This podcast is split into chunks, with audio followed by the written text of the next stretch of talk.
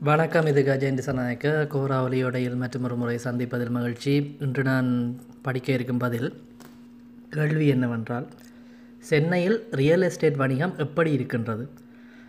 வரும் ஆண்டுகளில் வளர்ச்சி எப்படி இருக்கும் இதற்கான பதிலை எழுதியுள்ளார் விஜய் வீராகவன். சென்னையில் வசிக்கிறார். அவரின் பதிலை பார்ப்போம்.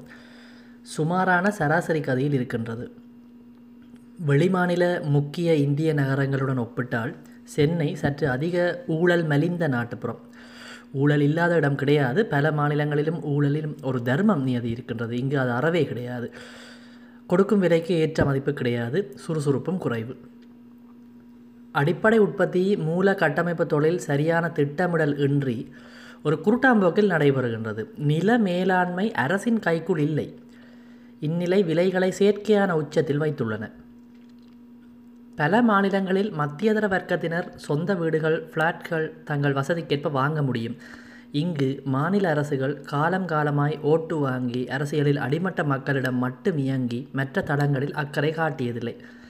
ஆயிரத்தி தொள்ளாயிரத்தி ஐம்பது அறுபதுகளில் கட்டமைக்கப்பட்ட நகர நிலங்களே இன்னமும் சுழற்சி புலகத்தில் சந்தைப்படுத்தப்படுகின்றன. இருபத்தோராம் நூற்றாண்டுக்கு ஏற்ற ஒருங்கிணைந்த நகர வளர்ச்சி திட்டம் பொதுமக்கள் பார்வையில் இருக்கிறதா? மும்பை தில்லி ஒப்பீட்டில் சாமானிய நடுத்தர மக்களுக்கு பயனுள்ள அதாவது ரூபாய் நான்கு லட்சம் தொடக்கம் ரூபாய் எட்டு லட்சம் ஆண்டு வருமானம் உள்ளவர். நடுத்தர மக்களுக்கு பயனுள்ள திட்டம் பெரிய அளவில் இங்கு கிடையாது என்பது வருத்தமளிக்கின்றது. மேலும் நில பயன்பாட்டு விகிதம் அதாவது எஃப்எஸ்ஐ இப்போதுதான் இரண்டு என்று வந்துள்ளது. பல நகரங்களில் இதன் புரிதல் பரவவில்லை. மேலும் வரைமுறைகள் ஆக்கபூர்வ முறையில் சீரமைக்கப்பட வேண்டும்.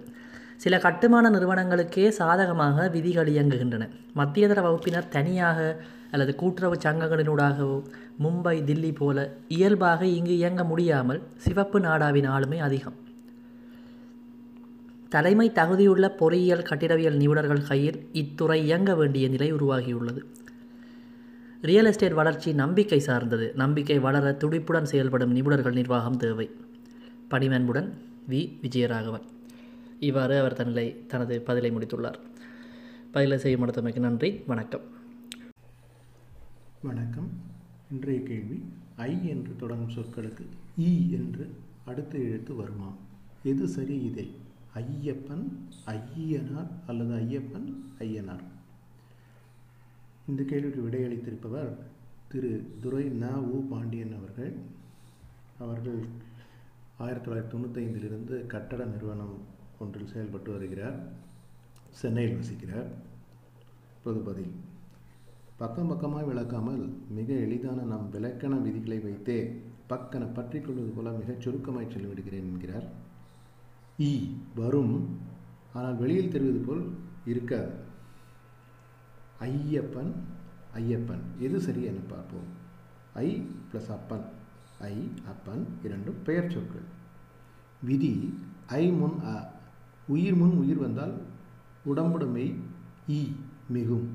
ஐ ப்ளஸ் இ ப்ளஸ் அப்பன். ஐ இ ப்ளஸ் அ பன் ஐயப்பன். அதாவது ஐயப்பன். தீர்வு ஐயப்பன் என்பதே சரியாகும். ஐயனார் ஐயனார்.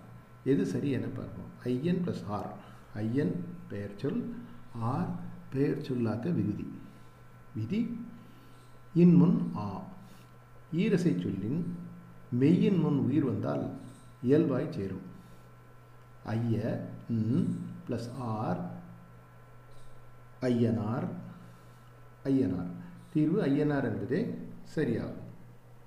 கூடுதல் விவரங்கள் கீழுள்ள விடையில் காண கிடைக்கும். முடிந்தால் முயல வேண்டுகிறேன் என்று ஒரு நான்கு ஐந்து மாதம் முன்பு வந்த விடை அவர் அளித்திருந்த விடையை குறிப்பிட்டு இணைத்திருக்கிறார். தமிழில் ஐயா ஐயா என்ற வார்த்தை சரி என்று. பதிலுக்கு நன்றி திரு துரை நாவு பாண்டியன் அவர்களே. இந்த பதிலை உங்களுக்கு வாசித்து காட்டியவர் அனந்த சயனம் தி அனந்த சயனம் நன்றி.